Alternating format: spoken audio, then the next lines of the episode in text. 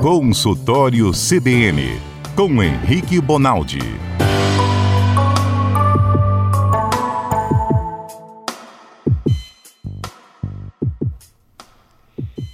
Hora do médico no CBN Cotidiano. Para participar, você já sabe. É só mandar uma pergunta. Tá com dor, tá com dúvida em alguma doença, algum funcionamento de um órgão, enfim. Seja o que você estiver sentindo, é como se fosse um consultório agora. Doutor Henrique Bonaldi é nosso médico, super gentil, atencioso às suas perguntas. Então, qualquer dúvida, hein? Pode mandar aqui para o nosso WhatsApp. Qual é o número, Patrícia? 992 994297. Repete, Patrícia, por favor. Hoje o Patrícia não quis repetir, né? É implicante. Tá implicando. 992 994297. Obrigado, Patrícia Valim. Doutor Henrique, o pessoal pode mandar dúvida mesmo. Tá com dor de cabeça, tá com cabelo caindo, tá com unha que não cresce. Outro dia uma pessoa falou, falou, vou perguntar pro doutor Henrique se é verdade. Tá me ouvindo, doutor? Boa tarde. Tô, tô. Boa tarde, gente. Boa tarde quem nos escuta. Falou assim, unha é sinal de saúde. A saúde se manifesta pelas unhas. Falei, isso é verdade? Já ouviu alguma coisa nesse sentido, doutor? É, tem unha e cabelo, né? A gente chama isso de fânero. De quê? É, é uma. É, chama de fâneros. Fânero é pelo, unha, cabelo. Hum. É, é esse depósito de material que você vai soltando e ele não tem vida, né? Na hora que você corta a unha, você- é, a unha é um produto sem vida do corpo. Isso chama fânero. E, e quando você está muito bem de saúde, hormônios funcionando, taxas boas, sem anemia, esses fâneros saem da forma adequada. Sempre que você tem algum distúrbio na saúde, uma das primeiras partes que o corpo para de, de exercer da forma correta é a produção dos fâneros. Eu, eu vou lá ficar gastando energia para produzir cabelo, pelo e, e unha. Então, então é comum mesmo nas doenças, principalmente nas doenças metabólicas aí, os, os hormônios, as doenças nutricionais e tudo mais, é muito comum a gente ver alteração mesmo de unha, de cabelo de, de pelo. Olha, então é verdade. Agora, quando eu não tô bem, a unha cresce menos? E quando tô bem, cresce mais rápido? É essa relação assim? Não, na Não. verdade não tem uma relação direta com a velocidade do crescimento, tem relação com qualidade, como é que ela está, a cor, a textura, Hum. a firmeza. Então é muito comum você ver mulher reclamar e falar assim: meu cabelo tá quebradiço, meu cabelo tá caindo mais, é, a unha do sujeito. Aí tem um monte de nome, muito legal. Coilonic, aí tem uns nomes muito legais assim para determinar cada alteração da unha. Mas geralmente não é de velocidade de crescimento, Mário. Geralmente é de qualidade, é de, é de como a unha cresce. Doutor, a pessoa que fica muito com a mão na boca, é, arrancando unha com dente, a mãe fala, para de comer unha. Não come unha, na verdade, ele fica roendo unha. A cutícula também tem. Cutícula. É, cutícula. Isso de fato pode trazer algum mal, doutor? Pode, existe uma, existe uma síndrome na criança, por exemplo, que chama síndrome mão-pé-boca. E, e um dos jeitos de pegar isso é com mão na boca, assim, né? Então, é, a unha é um local de sujidade imenso, né? Muita sujeira na unha. Pra você ter ideia, no- nos primeiros anos de faculdade de medicina, no primeiro semestre, a gente faz uma aula sobre higiene, para o menino entender o quanto que é importante lavar a mão. Olha. Aí olha que legal a dinâmica. Você molha a mão dele em tinta guache preta, azul, roxa, assim, numa cor forte. Veda os olhos dele, dá sabonete pra ele, fala pra ele assim: lava a mão o tempo que você quiser lavar. E ele lava, lava, lava, lava, lava. O melhor aluno que melhor lava sempre sai com a unha ainda cheia de, de tinta. Ou seja, quando a gente acha que lavou muito bem a mão, a, a unha ainda sempre é muito suja. Então isso é carrega- carreador de, de sujeira, né? Não é pra, pra gente ficar desesperado por causa disso, né, Mário? Pelo amor de Deus. Não, Deus. Mas, mas inegavelmente é um veículo de sujeira na, na mão da gente. Interessante. Fâmego, o nome, né? Pelo, unha, fâmego. Faneros. Fameros. Fameros. Não Fane, nan, nenê, com N de navio. Faneros. Isso. Faneros. São os faneros do nosso Eu corpo. nunca tinha ouvido falar. né? Há faneros no corpo e na vida, Adalberto. Profundo agora, hein, doutor? Agora foi. Hein? Pior que existe mesmo. Ai, ai. O senhor hoje propôs falar sobre cuidados paliativos, né? Teve o falecimento do Jô Soares. Não revelaram a causa da morte do Jô Soares. Pode não revelar, doutor? A família pode, né? Se o médico. O médico tem que revelar no Pode. atestado quando alguém morre, né? É, é, no atestado tem, mas é, é, direito da família, né? É direito, inclusive, do paciente, né? Essas diretrizes antecipadas que a gente chama, que inclusive é um assunto que permeia o cuidado paliativo, né? Pacientes sabe. que sabem mais ou menos a data da sua morte, eles, eles têm direito, aliás, todo mundo tem, inclusive quem não, não sabe a data. Estou falando da data só porque isso é mais comum em quem sabe a data da morte. O cara faz as diretrizes, ele pega lá um papel e escreve, ó. Não é só ir, meu carro vai para fulano, meu apartamento vai para Beltrano não. Eu quero desse desse jeito, desce dessa forma, vai tocar tal música, eu quero não ser entubado, eu quero nananana, igualzinho o Jô Soares fez. Né? Ô hum. Mário, e olha ah, ele fez legal. isso?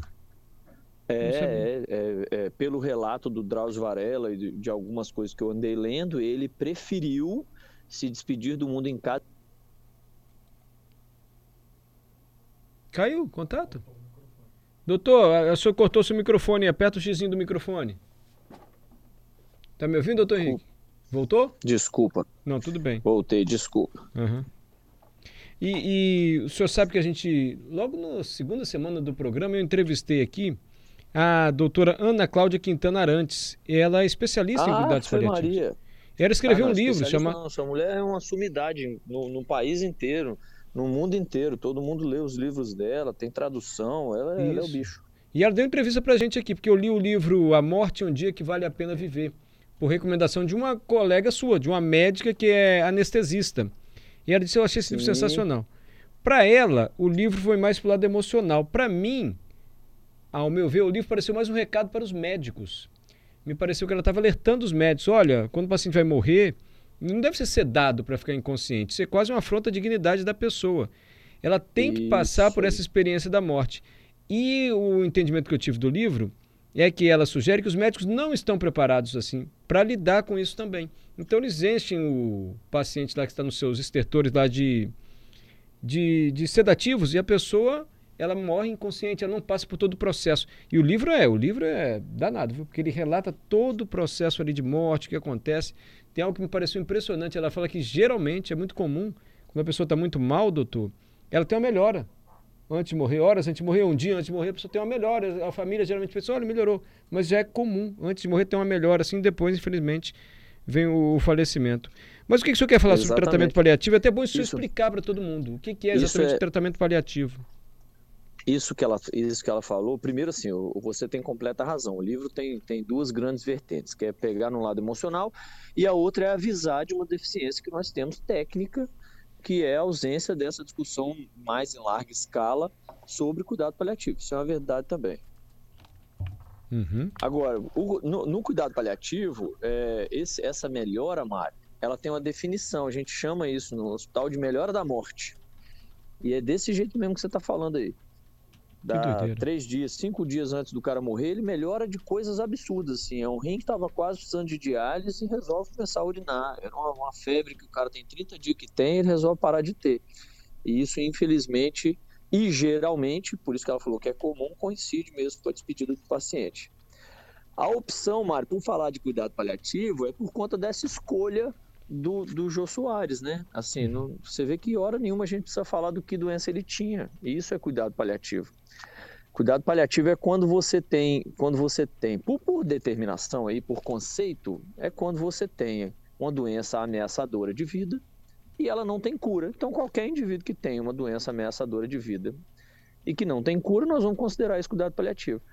Mas o cuidado paliativo ele transcende algumas algumas barreiras assim, né? Ele é, ele é capaz de encostar em várias áreas ao mesmo tempo, incluindo essa coisa é, Olha que legal, o cara faleceu, ninguém sabe por quê, e isso não causou um, um espanto dele ter é, tido essa vontade de falecer dentro de casa, porque é uma diretriz dele, ele que determina, ele que resolve. Independente se foi câncer, se foi doença cardiovascular, se foi qualquer coisa dessa, é um cara que foi atendido nos últimos instantes de vida. Ele teve dignidade ao se despedir do mundo. Então, sempre que a gente está diante de uma doença que você não tem cura, é burrice ficar olhando para a doença. Uhum. Já não tem cura. Então, naquela hora, é necessário que a gente olhe para o indivíduo. O indivíduo passa a ser todo e qualquer motivo de qualquer ação sua. Então, É. se antes a preocupação sua era resolver aquele infarto, ou resolver aquela pneumonia, resolver aquele rim que parou de funcionar, agora você não tem mais essa preocupação. Você tem preocupação em resolver ele. O que, que ele quer, o que, que ele está sentindo, o que, que ele precisa. E eu sei que ele está indo embora, mas vai ser uma despedida digna do jeito que ele quer, porque infelizmente não tem jeito de tirar a despedida dele. Ele, ele vai embora. Só que ir embora em, em alguns momentos, Mário, levar o indivíduo para UTI não é bom. É, Mário, 40 anos, teve um trem, UTI, né? O cara tem vitalidade para aguentar o tranco da UTI. Uhum. Agora, Mário, 99 anos de idade, cheio de doença, acamado há 10 anos, ele não tem vitalidade mais para aguentar o tranco da UTI. E aí levar esse cara para UTI pode significar muito sofrimento para ele nos últimos instantes de vida. Então, essa é a grande discussão do cuidado paliativo. É difícil E, demais. e né? para quem mexe com isso, fazer o que o Jô Soares fez é uma benção. Se despedir do mundo do jeito que quer, no local que quer, perto de quem quer, fazendo o que quer. Isso, isso é fantástico. O Luciano escreveu pra gente que assunto polêmico. Quando minha mãe estava com câncer, na fase final, eu pedi ao médico que ela não sentisse dor. Eu penso a mesma coisa pra mim. E, é, se eu passar por essa fase, não quero sentir dor. Quero ser dopado mesmo. É polêmico isso, mas está gostando de ouvir a discussão aqui. O Luciano mandou um abraço pro senhor, doutor. Ô Luciano, tem pouca coisa de polêmico. Ó, o que tem é, é que a gente no Brasil, isso é muito comum para nós latinos, nós somos muito mais sentimentais do que qualquer outra coisa, e a morte ainda é vista com muita tristeza para nós, certo? Ela, ela não é vista como um momento de passagem, ela não é vista como um momento de. de vou até ah, é, é, ter a audácia de falar um momento de graça. Momento em que o indivíduo se despede de um mundo, talvez para ir para um lugar melhor, ou descansar de uma dor, de uma doença incurável, ruim, que, que ceifou grande parte da vitalidade dele nos últimos anos. Se a gente conseguir entender que quem está lá deitado na cama está passando muita dificuldade nesses últimos momentos, é fácil para a gente entender que eu tenho que tirar o foco da doença e olhar para ele. É, não é tão difícil assim, viu, Mário? Eu, eu lido com isso desde que eu voltei da residência. Na residência eu tive contato, eu tenho pelo menos 10 anos que eu lido com isso. Metade do meu tempo, hoje eu divido minha vida profissional entre cuidado paliativo e, e cardiologia. Eu trabalho numa clínica de cuidado pali- paliativo de maestria, assim, cara, e, e e é apaixonante, apesar de ser muito doloroso, apesar de ser muito sofrido. Mas você conseguir aliviar sintomas ruins no momento em que o cara só tem sintoma ruim, Mário, é uma das coisas mais gratificantes que a medicina pode dar. Ele só está internado ali porque ele tem dor, porque ele tem falta de ar, porque ele está completamente é, azucrinado, agitado. Ele só está ali por coisas ruins. E você conseguir ajudar o cara a ficar confortável para que ele se despeça do mundo é, a hora que ele quiser, inclusive, dois dias, 20 dias, 30 anos, não interessa o tempo, interessa é que esse fim de vida, a partir da hora que você consegue agir olhando para ele não mais olhando para a doença, você resolve o cara. Sim. O cara fica completamente confortável. Isso é, isso é, é, acho que é a coisa mais gratificante que a medicina me dá. O Zé Carlos Schiff quer fazer uma pergunta para o senhor, doutor. Ei, doutor, tudo bem? Fala aí, Zé Carlos. Tá bom? É, na verdade, a, a minha pergunta é, é sobre uma tradição que a gente não segue aqui, que é a despedida, né? Não que não segue, mas acho que é uma coisa muito difícil. Esse final de semana eu ouvi um relato de um amigo dele falando de quando o avô dele morreu, estava ali no hospital, internado, lutando né, contra o que tirou a vida dele, mas que no dia que ele morreu ele estava acordado, né, conversando, ainda que um pouco fragilizado, e aí falando com a avó, né, dizendo algo mais ou menos assim, é, Oi, minha nega, posso ir? Assim, né? Pedindo uma permissão, uma espécie de despedida carinhosa com a pessoa que certamente acompanhou ela a vida inteira. É, nesse caso específico, então, essa pessoa podia estar sentindo dor, mas ainda assim acordada, conseguiu fazer essa despedida ali com seus familiares. Mas eu pensei particularmente em mim. Eu perdi avô e, assim, sedado, não consegui falar com ele, não consegui me, me, me despedir. Perdi avó também nessas mesmas condições, outros parentes também conhecidos. É, isso é mais por uma escolha da família, da pessoa não sentir dor, ou é uma condição específica da pessoa ter aquela condição ali nos últimos momentos dela de conseguir se comunicar? Zé Carlos, hoje é, o cuidado paliativo está ganhando maior força nessas discussões todas, exatamente porque tecnicamente tem como você tirar o sintoma do sujeito sem simplesmente ligar uma bomba de remédio para ele ficar sedado por resto do, dos dias que lhes faltam. Hoje você é capaz de separar cada sintoma. Então o cara está nauseando mais do que deve, porque a doença dele dá essa náusea e vômito, vontade de vomitar. Então, peraí, tuf, você dá aquele remédio para aquela coisa. Uhum. Nós estamos num nível de excelência que a gente consegue hoje fracionar o cara nos sintomas que ele tiver e eu vou agir naquele sintoma com pouco efeito na capacidade de julgamento dele. Agora, isso não é uma constante. Não é incomum o paciente ter tanto sintoma, tanto sintoma, que lhe resta após ter tentado todas as vias para resolver, você deixar ele inconsciente, para que ele não tenha dimensão do quanto sofrimento ele tem. E essa decisão é uma decisão, primeiro, compartilhada com ele, paciente, se ele conseguir, é, é uma condição assim, primordial. Se ele consegue te responder sim ou não, você tem que perguntar para ele. E quando ele não é capaz, você encosta na família. Então, cuidado paliativo Aí aqui sim talvez seja uma fala mais polêmica, cuidado paliativo não é uma medicina que se faz de cima para baixo, do médico para o paciente, é uma medicina que se faz é, dividindo responsabilidades, opiniões. É uma medicina super dinâmica, então num dia eu acho que eu tenho que avisar a família de um trem que eles não estão sacando, no outro dia a família acha que tem que me avisar de um trem que eu não estou sacando. Uhum ter contato com cuidado paliativo também significa ter que ter essa humildade de entender que, que nós, é, médicos, não temos essa soberania toda. Não é igual acidente automobilístico. O SAMU chega, ele expulsa todo mundo, resolve o problema do cara e vai embora. Eu não quero saber o que está se passando. No cuidado paliativo, isso não é uma verdade. Pelo menos não absoluta. É claro que eu tenho critérios científicos, técnicos, muito claros para definir se aquele cara tem indicação ou não mas, mas determinar que ele vai entrar em cuidado paliativo não é, não é um ato é, cheio de, de é, vanglorismo, não pode ser. Vou te dar um exemplo muito clássico.